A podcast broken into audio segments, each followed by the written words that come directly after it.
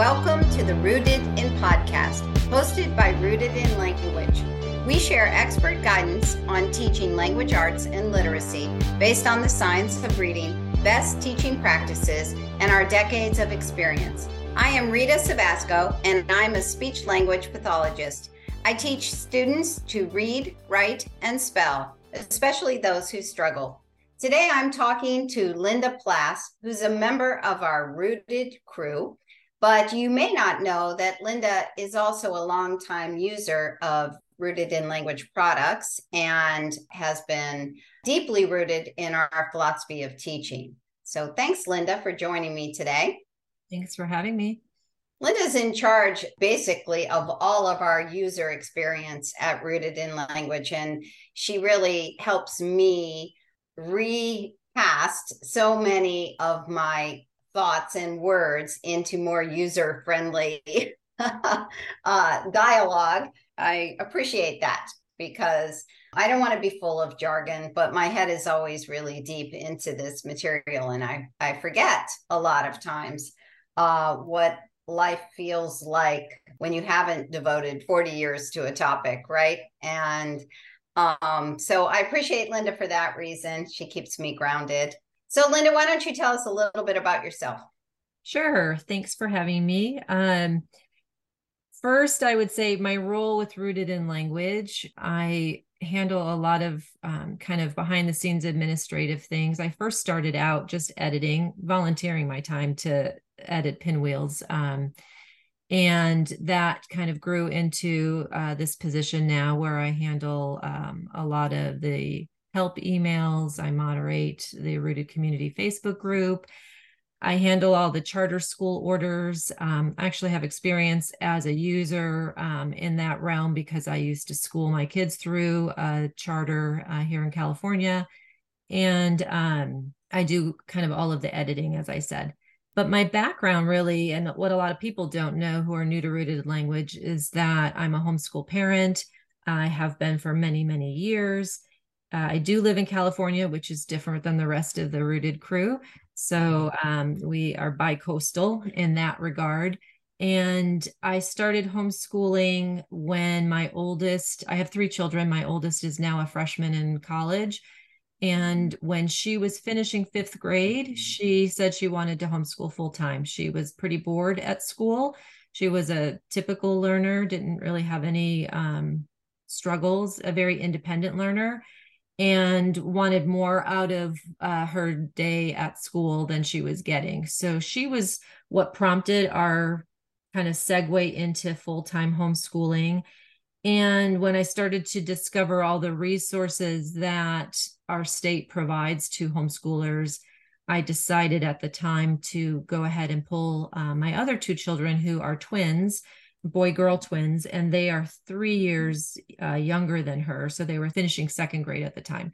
I decided to pull them from school as well because i saw all the resources that were available to me to kind of keep them involved in community and whatnot. So that's where our homeschool journey started. Um, and it started very much looking like school at home because that's all i knew. You were one of our early users we opened our doors online uh, in 2016, launching the book Trees in the Forest, and we started our first Roots Entwined class. And I think you found us shortly after that. Yeah. So, so our first year of schooling, it very much was school at home. I mean, I even had my kids line up at the door the first day because like somebody had said that, you know, and and I had a schedule and we were literally doing each subject area at certain times. It was very regimented. It was very much how my brain worked. And I had chosen curriculum. I was following kind of a classical model. And like I chose a language arts curriculum that was really defined for the classroom. It was very workbook heavy and it was causing tears daily. And I finally just abandoned it. I just, um, all we did for language arts that year was read, read and talk. I didn't really do any structured curriculum because I didn't know what to do. But what started to become apparent, I think it was towards the end of that year or into the next year, um, was that what I was doing with my oldest child and the way she learned and the way she worked um, didn't work with the other two, um, which should not have been such a shocking revelation to me, but it was. You know, my oldest learned and worked the way I do. Um, the other two, it didn't work that way for them. The the methods I was using, the type of curriculum I was using, even in math, it it didn't um, resonate for them, and so I was having to really rethink my approach. But also with uh, my son, it became apparent that he was kind of struggling. Like all of a sudden, it turned into I hate reading, I hate writing, I hate this, I hate that. And there was tears kind of every day, like his and mine. Um, not because I was pushing so, so hard, at least I didn't think I was. Um, but clearly what I was expecting was not what what he was capable of doing at the time. You know, I would assign some reading and what i knew couldn't take five minutes he would say he was done in five minutes. Um, and so i just knew that there was something going on but i didn't know what to do. I didn't know how to where to even begin. I didn't know what what his struggles were. And i again was operating from a, a place of i have no curriculum right now that i'm using. So i found rooted in language through uh, kind of one of your early founding members chantel um, in another community, she had suggested I was expressing some of the struggles I was experiencing. And she had suggested that I look into your classes. Uh, and that's really where it started. I think I also had found a podcast of yours or a, um, a session that you did about working memory and copy work. That uh, was a, a recording that uh, Julie Bogart from Brave Writer and I had done about working memory. And Yes. Um, and that really resonated with me a lot. Uh, I dove into all of the classes, uh, all the rooted in language classes right away, and roots entwined, because I knew it was a easier process for me to apply the teaching strategies to whatever I wanted than for me to find the perfect fit in some other program for my kids. It just didn't exist for me. I also, um, not to go on a tangent, but I came to realize I'm not like this big planner. I, I, I can't. I know that some homeschoolers do a really great job at this in the summer of planning out everything they're going to cover for the next year, and that is is just, despite how organized I am, that's not how I work. Like my brain just couldn't wrap. I couldn't wrap my head around all of that. So instead, I liked having the tools and strategies that I could then adjust based on whatever new content or ideas came my way. So if I found a poem that I wanted to work with my kids on, I could take that poem that next week and we could work, you know, do lessons in all of the areas of language arts for with that. Um, I liked that as opposed to having a structured curriculum that I was going to kind of just push through week to week to week, no matter what the content was, whether it was useful, relevant, or even sticking for my kids. And in most cases, it wasn't sticking for my kids. So I was trying to move more to an approach of always looking at whatever is going on in our lives and whatever areas of interest my kids had and finding ways to weave that into our um, my teaching and um, whatever lessons you know we needed to be working on. Right even if you find some resources that you particularly like you still have to be applying these good teaching methods. And um, i know you've said in the past that you refer to our courses as like master level courses because the goal is really to build into this depth of knowledge right? That you, as an educator, have this depth of knowledge that you can then apply to anything. Here's a poem. What are you going to do with it tomorrow? You know, I mean, that's kind of the way you want to be, to be able to recognize those teaching moments, even ones you hadn't planned for. Yeah. And I think for some, it might seem kind of elementary that you learn these strategies and and you kind of have this idea of well now what's next well the what's next is really as your kids learn and grow in their skill set, the level of literature or the resources you're using grows. So the challenge is not to create more unique strategies in teaching, but rather to take the more challenging literature and apply the strategies to it. And I think that makes it easier on the educator personally, because I'm not having to rethink how to teach word study or how to apply grammar. Um, I just have to be able to expand it to more complex sentences and more complex literature as we move along, or expand it to lessons in history and in science and in math, um, which we've done a lot of.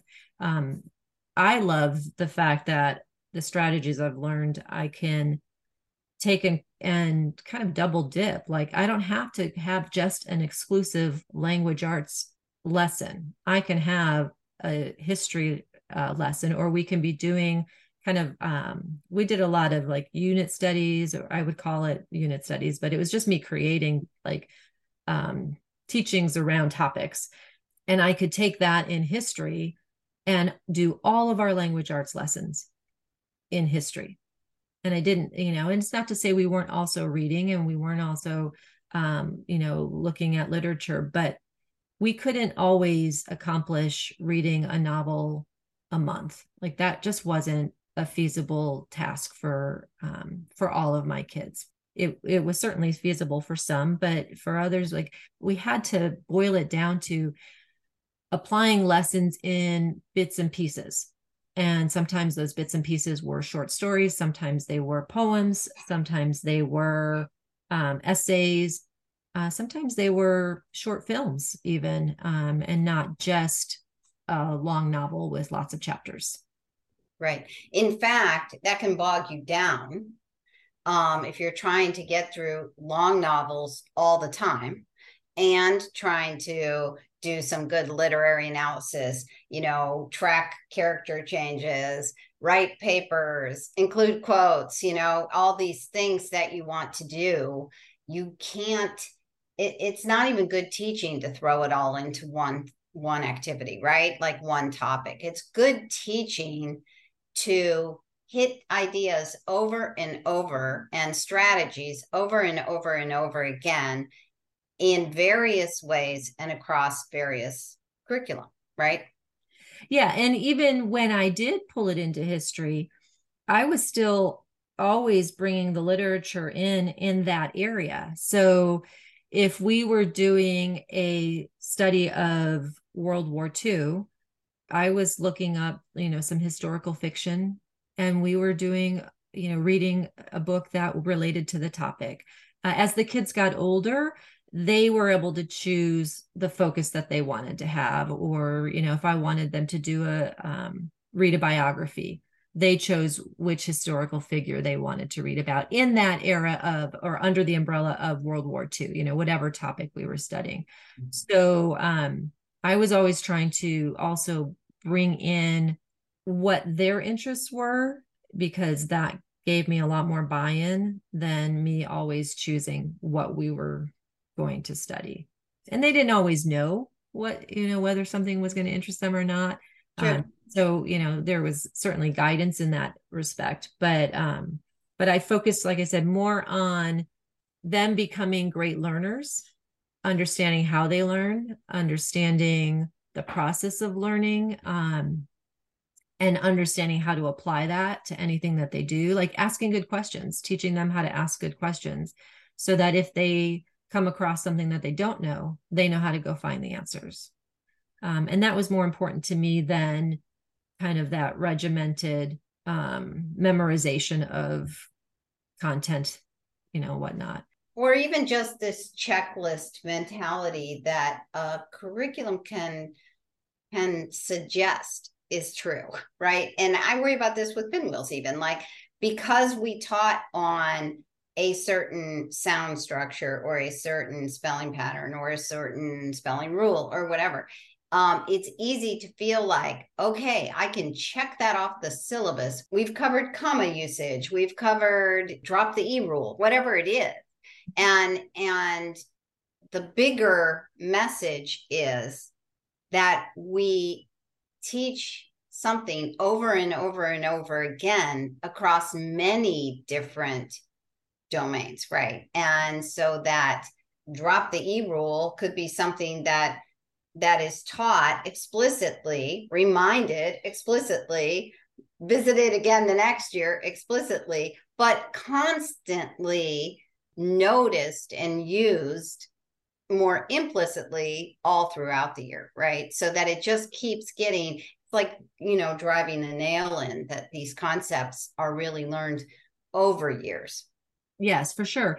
And you know my kids were a little bit older when i started this process. So and pinwheels didn't exist at the time. Um, wand wasn't something that i felt we needed. So when i took the classes um, you know i I would work through the instructional plans as if they were kind of checklists from a review standpoint. But I was always weaving in that review no matter what we were working on. So, you know, the the three great spelling rules. That was always going to be part of our phonics and spelling segment um, for any copy work passage where we're working on. We were going to look for those words. We were going to create word sums. We were going to identify which spelling rules we were applying when it came to phonics, my kids were beyond that stage, but didn't mean I stopped looking at phonics. We would take our copy work passage. In fact, I was pulling some out last night. We did a poem. And as part of that poem, I had the kids identify every word that had a long vowel sound sound and then sort those words into their long vowel buckets. This was years after they learned long vowels. So it's not that it's a one and done thing by any means. It's we're always reviewing it. Now, what I felt comfortable in doing was simply taking whatever resource I decided we were going to use or whatever passage and looking for content in that passage to decide what I was going to teach on in a particular area. So, in the phonics area, I wasn't at the stage where I needed to make sure I hit every single concept because most of that had been, if not all of that, had already been taught. So I was just using it as an opportunity to review and refresh um, as we went along whatever I found in the passage that presented itself to as worthy of being taught again or worthy of being reviewed again. Now, that's not to say I didn't pay attention to, oh, this is something that my kid is struggling in, or they learned this a long time ago and it's showing up in their writing as a weakness. I always paid attention to that. And I learned to pay attention to it so that I could then look for that in future copywork passages, future activities that we were doing. What do I need to uh, focus our word study on? I did some examples of, I would find in my kids' writing, like even just their free writes you know, I never reviewed free writing as an opportunity to um, edit or revise. Sometimes we would take one, they would choose one, and we would do that. But most of the time, it was just a free write. But I would look at that to see what's carrying over in their original writing and what is not. And I would find words that were consistently spelled wrong. And then I would just take those words and we would uh, you know the following week we would do some in-depth word study. So they like the word necessary was a big one for my oldest. And you know this is a, a student who is you know a strong learner and yet she could not spell that word. And so by t- breaking it down taking the time really hammering in looking at that bound base word and the word sums and the related words that's how i would weave in the concepts that I wasn't necessarily hitting on a regular basis, but I could see where their struggles were. So it just it became a very fluid process for me. So that's part why I said at the beginning I wasn't one who could plan my year out because my weeks and months varied depending on what I was finding in the work that they were doing or what their interests were or what our travel plans were. You know, we would do projects based on field trips and travel too. So kind of always was evolving based on that. So you would more plan topics and maybe book choices. You might um, decide on what sources you were going to use for history, say something yes. like that? Yeah, I I reached a point where I never, other than math, and even with math, I pulled from different sources.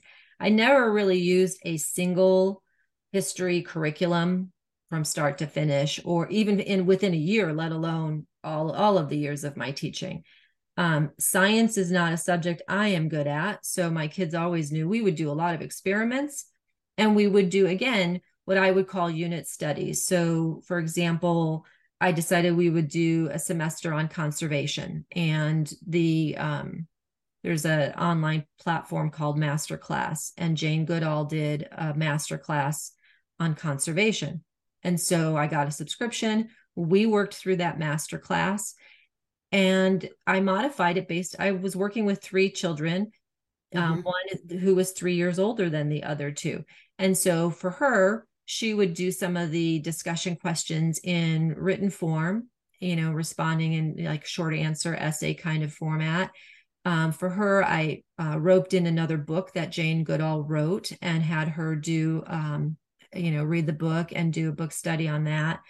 For the younger two, um, we would watch the videos together. We would read the content together. We i would always pull my copy work passage from that content. There would be vocabulary words. So we would we would work through that stuff together. And that's another important point i would want to make too is especially with the younger kids there was a point where we would start to move towards independence but there is a long period of time where anything that I was asking my kids to do, I was doing it along with them.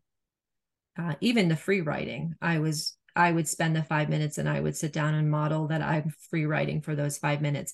But I say that you know when we talk about intentional copy work and doing these um, mini lessons, I ask them to do a vowel sort. I have my copy in front of me and I'm doing the same thing.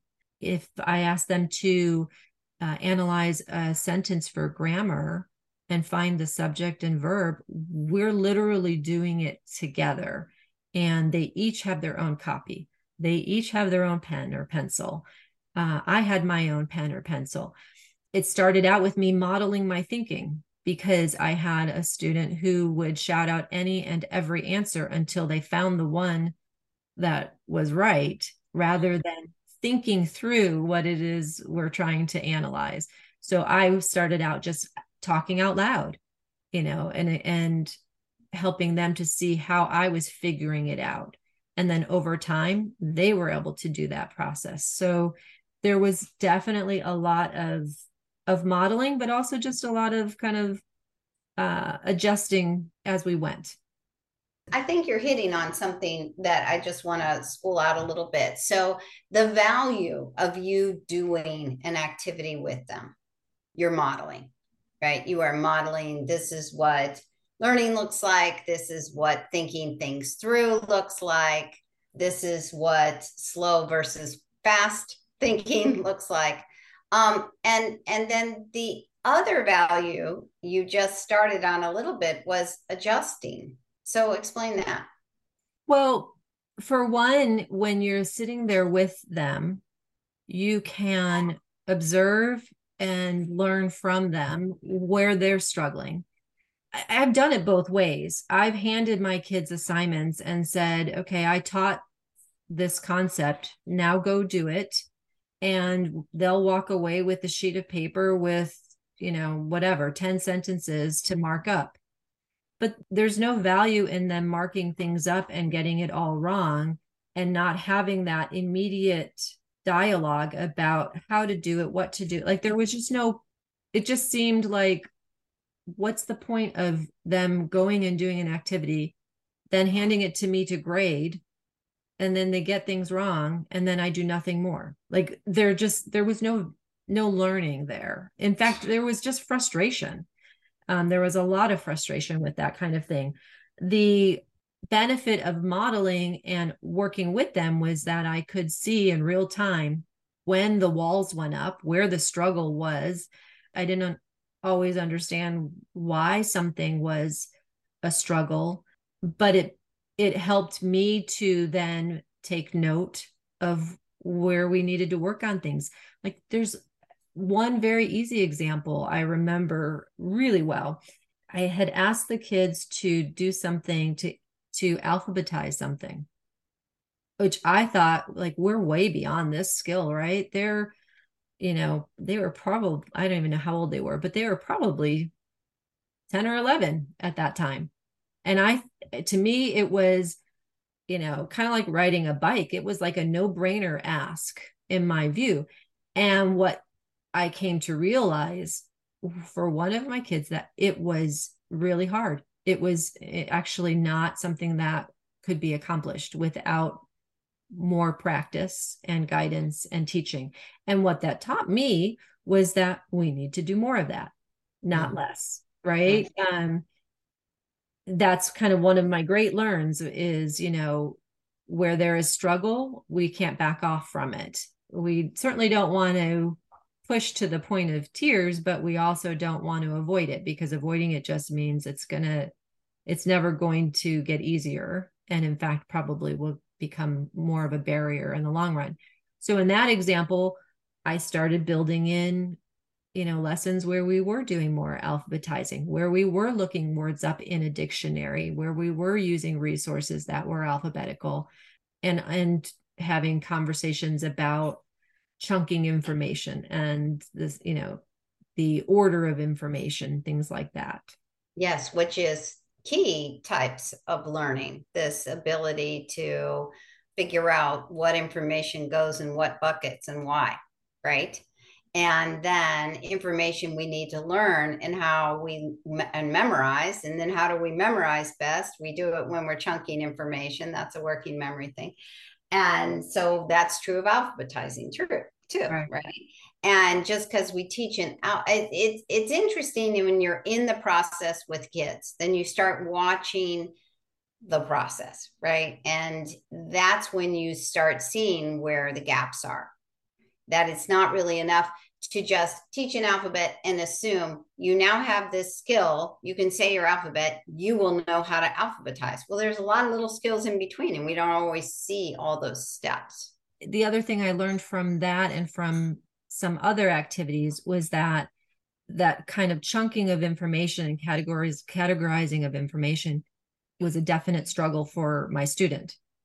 And mm-hmm. so um, it wasn't only in the area of the alphabet it was in across many areas uh, it just became something that you know for me to be aware of one in how i present information two in how he processes information and that we needed to do more of that work across the board and that I had to help him figure out ways that he could do that himself. And that became, you know, even more evident uh, in his writing. Um, I had to help him figure out how he could organize his thinking and uh, get it out on paper, organize it on paper. Um, there's more steps involved and some kids don't want to do the more steps but when they start to realize there's value in those steps for them they're more willing to do it and that's what my experience was right and and you know kids i mean we all want a shortcut but we have to learn we have to learn the skills to know what to short how to shortcut right like you could you could have a topic now and immediately begin to think, okay, what are the three main points I would say about that topic? And you're already starting to develop a structure of a paper in your head. But that's because you've worked through a process and you know that process.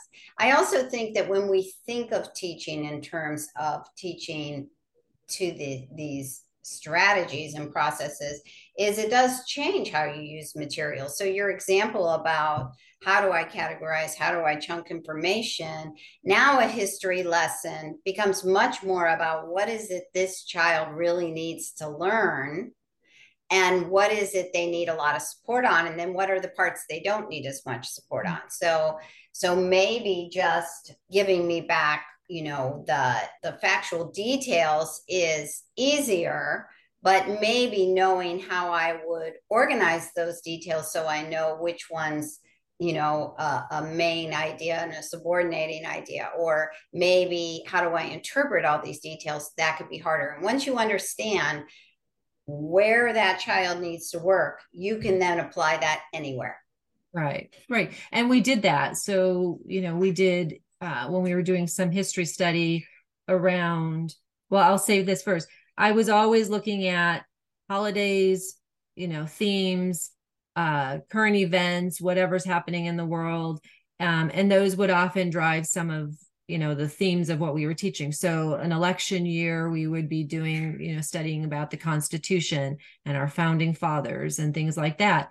And i would take a lesson about one of our founding fathers and have them categorize the factual information they were learning about That's them. Interesting so, linda when you're talking i think about our classes and the way they're organized. You know, we have some of our classes that are very much about, you know, how to teach reading, writing, spelling. But then we have and then you know our grammar classes very much uh, starts to tilt into this not just a how to but a philosophy around how we can bring this kind of study into everything we do word studies like that too how it's you know it's this this sense of i now have a structure to work with and i can use this structure across various areas of study.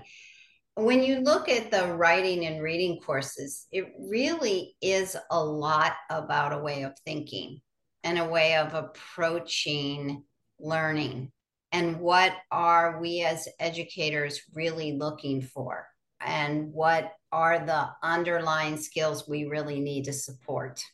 Mm-hmm. right and that's where we start to talk about some of these areas that you are touching upon where it's really deeply into what do I do with information to organize it in a way that I have deeper comprehension or that I can get, I can put forth some writing that follows, you know, um, a structure or a way of expressing that not only fits my interest, but fits what the skills I need to acquire to be effective at it too.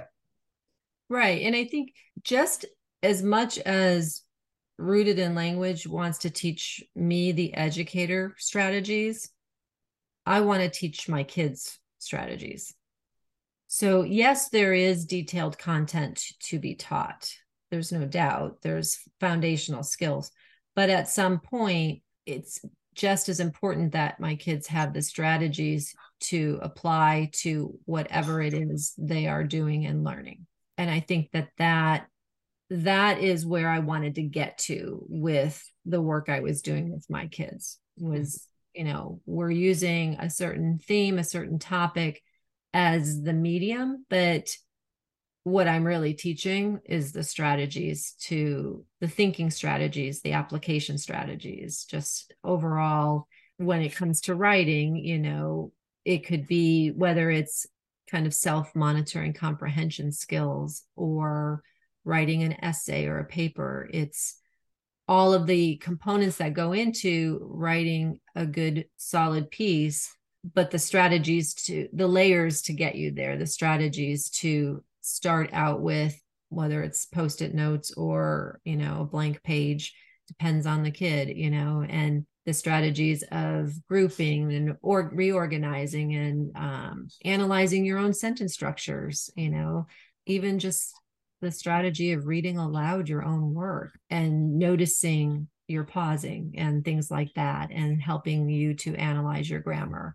Just things like that. Yeah i wanted them to develop a learner's mind not just not just a student who does the worksheet that i ask them to do and then we move on right in a way when we teach that way where here's a worksheet do the worksheet we really are teaching you know this fast faster thinking get it done be more surface as opposed to the the depth of knowledge and understanding that actually builds independence over time.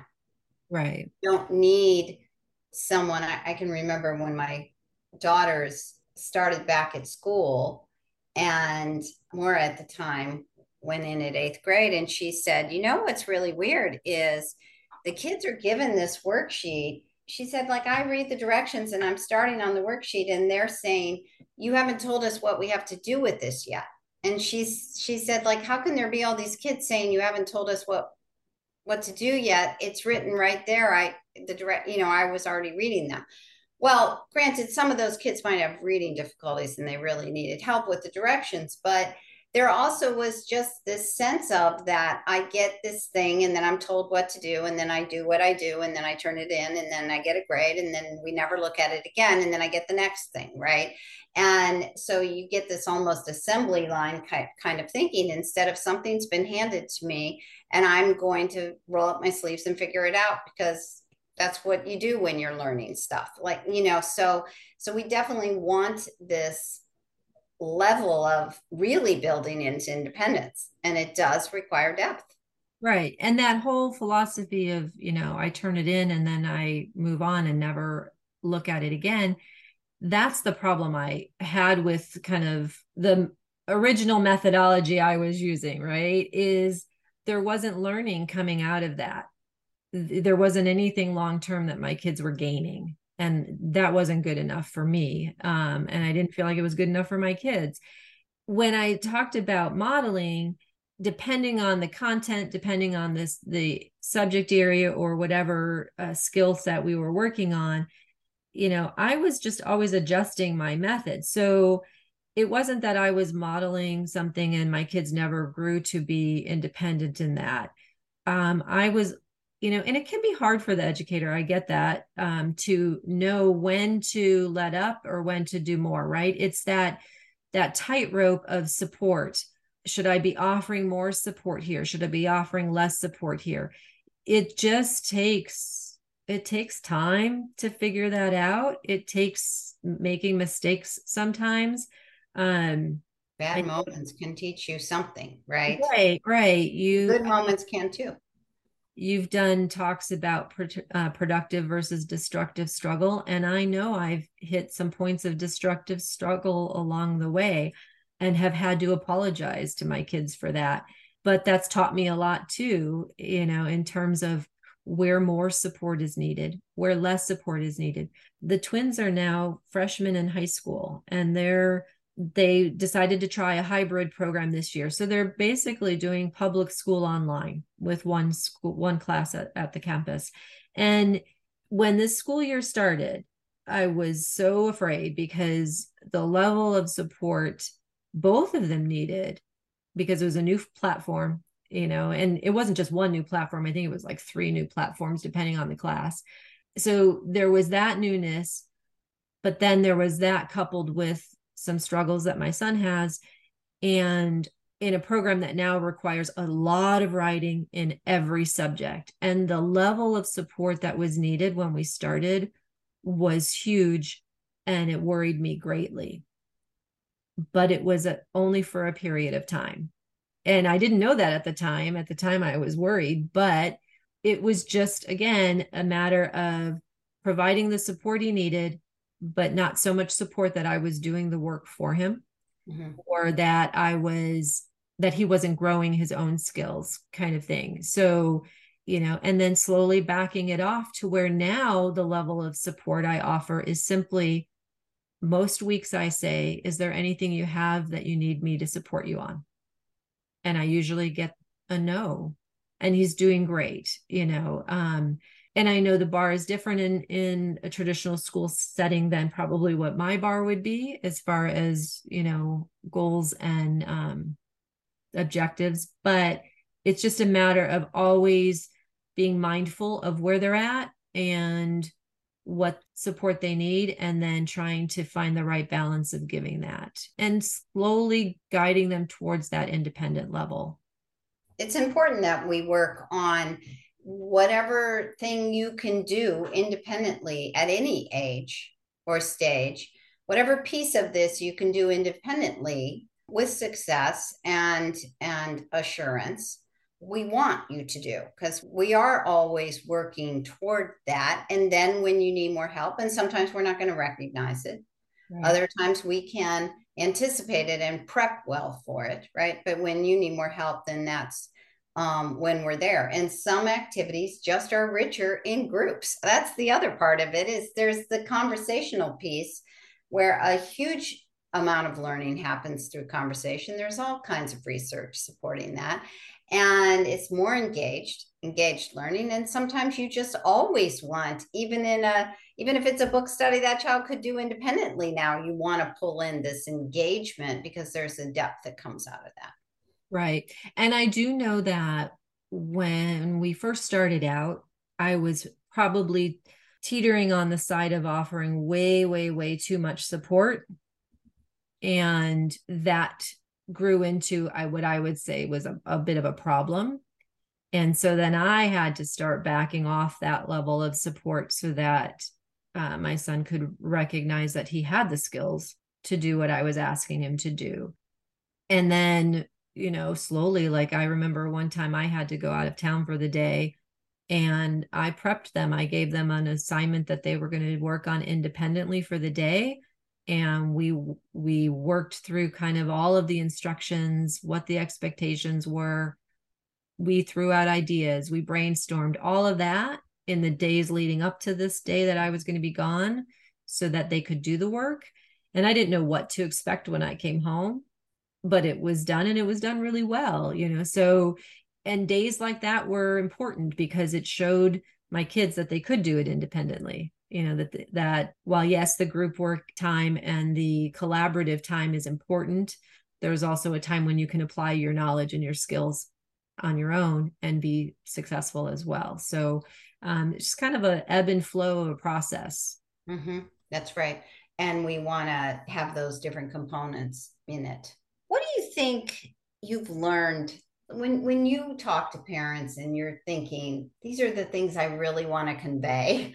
This is what I wish I could say. What what is that? What what do you think you've learned that you most want to help other parents understand? So, one of the most important philosophies that I've learned from you is you're saying about no one learns to swim by drowning. Um, but the flip side is no one learns to stay swim by staying on the raft. And I was definitely somebody who was on the raft for a while and just stuck because I didn't know what to do or how to do it. And so I would just say any progress is forward progress and just getting started. Even those who use the curriculum that Rooted in Language provides, Pinwheels, um, many will say it's overwhelming, right, to get started but it's overwhelming to start anything new. Um, and so I would just suggest, you know, one foot in front of the other. Just take the first step. It's, you know, the first unit, the first lesson.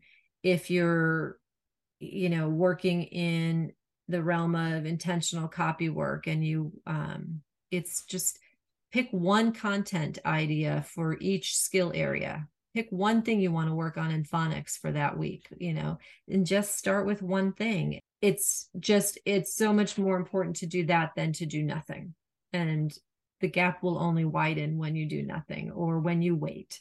Um, that's was my experience anyway. I think that one of the most important things questions you often ask that i now often try to remember to ask myself is what is the goal?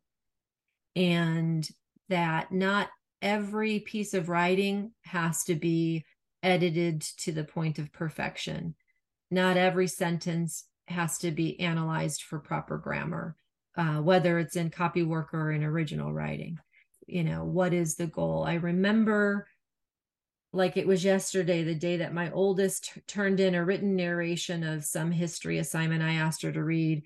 And I, of course, because it's just my nature. I think I got this from my mother to correct her grammar. Always, always blame mother, right? Yes. Well, I, you know, a little aside, I did like in my adult years find a box of stuff my mother saved of mine, and she had graded my high school senior English thesis paper after the teacher graded it. Like she corrected it. So there's ah. that. oh my. Oh my but with my oldest, I remember she turned in this narration. I'm sure I didn't even pay attention to what she'd written because all I did was correct her grammar and her spelling. And that was not the point of the assignment, but that's what I knew. And so that's what I went for. And I watched her when I went back to go over it with her. Again, not the content, just the spelling and grammar. She visibly slumped in front of me. And it just sits in my the back of my brain every time to remind me of what is the goal. And the goal of that assignment was not grammar or spelling in the least. It was, you know, did she read and comprehend and make some interpretations and analysis of what she read? But I missed the point of that assignment. So I do try to remind myself of that. And there is a time and a place when grammar and spelling are the goal. It's just not always that case. Um, so just trying to constantly evaluate what the purpose is of what we're doing and making sure we stay on target for that purpose. Um, and anything else is just kind of extra bonus if if it comes up. You know, it sounds like when you, you know, when we talk about some of the logistics of all the all the things involved in language arts and and in learning and different you know strategies and all that. And, and it's and i talk about research and blah blah blah. It can start to feel like um you know do we care about kids? But the reality is everything we're describing here has great honor to the learner. We're really honoring the learner. We're honoring where they are what they need support with we're honoring the fact that not everybody wants to be off doing everything alone all the time. We're honoring that this is a process and they need time. You know, uh, it's it, it. We're honoring things they like. What can we? How can we take topics they enjoy and apply the learning to topics they already? I mean, I have always said this. The most interesting things I have learned about history has been when it's around a topic I want to know about. I find architecture in history interesting. I find art in history interesting, right? It's not just the history, you know, the costumes. I don't know. It's like it's a lot of things like that that you know a history of literature and and philosophies those kinds of things interest me more than just wars and mm-hmm. i think that that's very much the way we can teach our kids if we're not too locked into any one curriculum that's going to have pieces that and and you know just like there could be great things in any curriculum you find but there's probably going to be some stuff that you don't need to do or spend time on right? And i think you build confidence and value to the learner yeah it's definitely a learning and relationship philosophy and for me, my kids were much more engaged and interested and willing if it was topics or areas of that were interesting to them. And again, they didn't always know whether something was going to be of interest sure. to them. And so we would introduce it. We could um, take a theme that we were working on, and I could let the kids choose, you know, which individual or which aspect of that topic they wanted to to look at in more depth. It was just it was way more interesting to to work that way. It was more work in some ways. You know i was pulling resources from a million different places. I was doing a lot of searching. I would um just as we have kids create their la binders for all these la concepts i didn't expect my kids to read or watch videos on a topic in history and all of a sudden they know all of that information. So i was creating notebook pages that kind of a little bit of french dictation style or just kind of like with um, images of like buckets of categories of information that they would then fill in you know or we would fill in together after we viewed something or after we read something so I was developing note taking skills, but giving them the structure for that.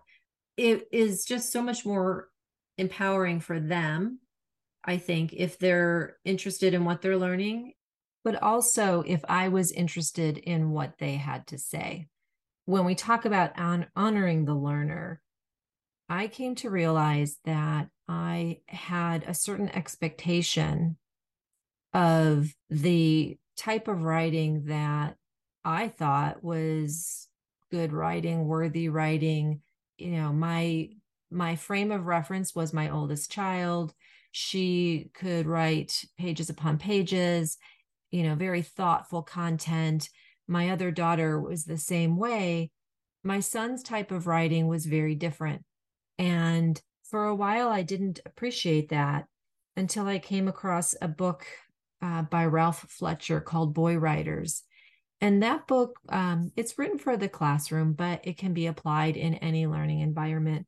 It really opened my eyes to my son's individuality and uniqueness and his own style of creativity that I wasn't giving enough respect to. And so that was part of my growth and learning in this whole process was honoring each individual learner not only in how I was teaching each of my kids but also in how I was engaging with them and how I was receiving their output because once I came to honor and accept the work that my son was producing with his own unique style, it kind of lowered the, the temperature in the room. It allowed for more dialogue and discussion without agitation. And I started to see less pushback, less kind of walls going up and you know inability to communicate and push forward and more willingness to engage and try because he could see that his efforts were not being stifled so i think that was um, an important growth and learning process for me as part of honoring each of my kids and what they had to offer Okay, so Linda, tell me uh, a rooted in language resource that you really liked or got a lot out of. What do you what do you think of fondly? well, first I would say all the things, right? Oh, um, oh, good answer. the first resource that I ever used from Rooted in Language is Explore a Story, and it is still one of my favorites for many reasons. Uh, one, you can use it with multiple kids at the same time, regardless of age, and their level of engagement and writing is just appropriate for wherever they're at. So I loved that about it. I loved that it brought out some analysis, um, some um, abstract thinking, which was uh, an area of struggle here. And I loved that it was creative and it could again be applied across any age or any stage any level of depth and also we used it a lot with movies and movie characters not just books and so um, that was fun too you know my kids loved it when we would take a school day and go to the movies um, and I loved it when I could say, yes, we're going to do that, but we're also going to add some learning element to it. And you're, you know, we're going to go through the steps and do this character analysis. And everybody got to choose which character they wanted to focus on. So it was personal to them and it was um, what they cared about, what they felt was important. But we went through the steps of analysis. So they were learning a process, but applying it to content that was interesting to them and at an appropriate level? As educators, especially early in the game, what you want is a roadmap. Like you want, mm-hmm. I want to know what's point A, point B, point C, point D. I want to know exactly what to do. But in truth, what we really want is good teaching. And we realize that over time. Like if you do, it's probably your journey is very similar to what most people go through in a way in that you get frustrated when everything isn't organized in point A, B, C, D. But actually, it, it never really can be. That's mostly a facade, right? And it's boring. It's boring for hmm. everybody. It's even boring for the teacher. So, you know, engaged learning means that I'm engaged in prepping, I'm engaged in looking at what are good resources. And then I'm engaged in figure out, out figuring out how these strategies fit in different curricula or even how we I can overlap. How can I overlap? We wrote in history, so we did some editing work and editing is what we've been learning about over here right so you do this kind of work and it's it's it is though just more interesting for everyone right and one point i want to make too is it's so easy to fall in the trap of comparison to what's going on in the public school system. My kids even would fall into that trap you know? They would have friends or teammates or whatever who would ask questions almost as if to trick them into well you don't know this but i do kind of thing. Mm-hmm. and so we would have a lot of conversation about why we're doing it the way we're doing it what you're learning what the value is of how we're learning it versus how they're learning it you know i didn't make my kids memorize all 50 state capitals maybe there's value in that. I didn't feel the need because my kids could look it up if they really needed that information. But we did a lot of national park trips and we did a lot of uh, field trips in that related to subjects we were talking about. So when I mentioned World War II, we read the book Farewell to Manzanar. We actually went to Manzanar. So we did a lot of things that were more applied and I would say far greater depth, but we didn't cover as much breadth because I felt like they could always cover that down the road if if the need arise, you know, would arise kind of thing. So I often talk about, you know, a different path of learning is just different. It's not better or worse, but for us this is what was more important. You know, if we traveled, we brought that into our our learning right we created travel journals we created photo journals you know and you can apply it at any age you know photo journal with a label versus a photo you know powerpoint presentation with explanations of all the historical places you visited. Like it can really go across the board. Um so yeah i just want to reiterate that we all fall into the comparison trap but just remembering like you always say what is your goal? That can be applied to a small lesson that you're doing but it can also be applied to your homeschooling philosophy. What is your goal? And just always keeping that in mind will kind of be your north star and you know where you're headed and why and make sure your kids know that. And you know they are going to grow up and they're going to be done. And then we we are now these people who have been educated along with our kids.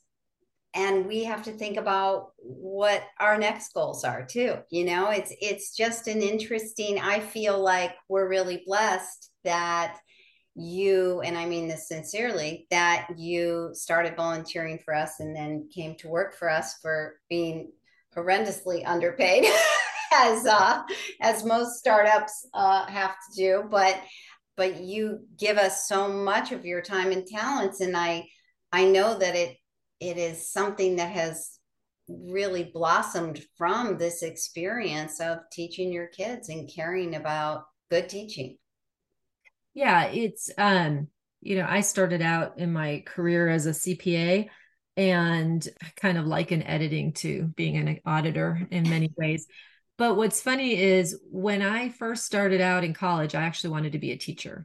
I just decided I couldn't support myself on a teacher's salary. And so I went a different direction. As you've well learned. yes. But life comes full circle, right? And so when the opportunity came up and my daughter, my oldest wanted to homeschool, um, you know, that became my method of teaching.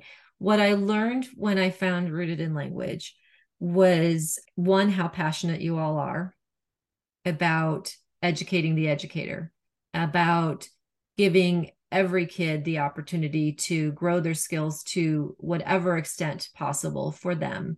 And, you know, it was such a blessing to me to find your resources not just for you know my son who you know had his learning struggles but for all of my kids. I used everything i learned from rooted in language and seeing the impact that that had on my own kids seeing the impact it has on the you know families in our community that's what made me want to be a part of it you know is is knowing that you're doing such important work and and it's work that you know you're changing the trajectory of kids lives um, and who wouldn't want to be a part of that so. Well we're grateful because you make us better and you really do care about our community and uh, how you can help them. I know you you answer a lot of questions and and share a lot of resources so well thank you I, linda often joins me for office hours I think you've always been there um, because, first of all, we couldn't find a single one of our resources without her very well. But she, uh, at times, will share her experiences. And that's something I always value that Linda has a lot to teach all of us. So, we really appreciate that. Thank you for doing this with me, Linda. I really wanted people to know who you are and what a resource you can be for them. thank you. This is Rooted in Language. As always, we appreciate your listening. When you like our podcasts, blogs, recordings, or reels, and when you share them with your friends, you help others find this critical information. So be sure to follow us on social media Facebook, Instagram, TikTok, and YouTube, and visit our website, rootedinlanguage.com. There you'll find our classes, curricula, instructional materials, and plenty of free resources. Support our mission, the mission that both Linda and I are on with the Rooted crew, to help all learners become the best readers and writers they can be, including your own kids.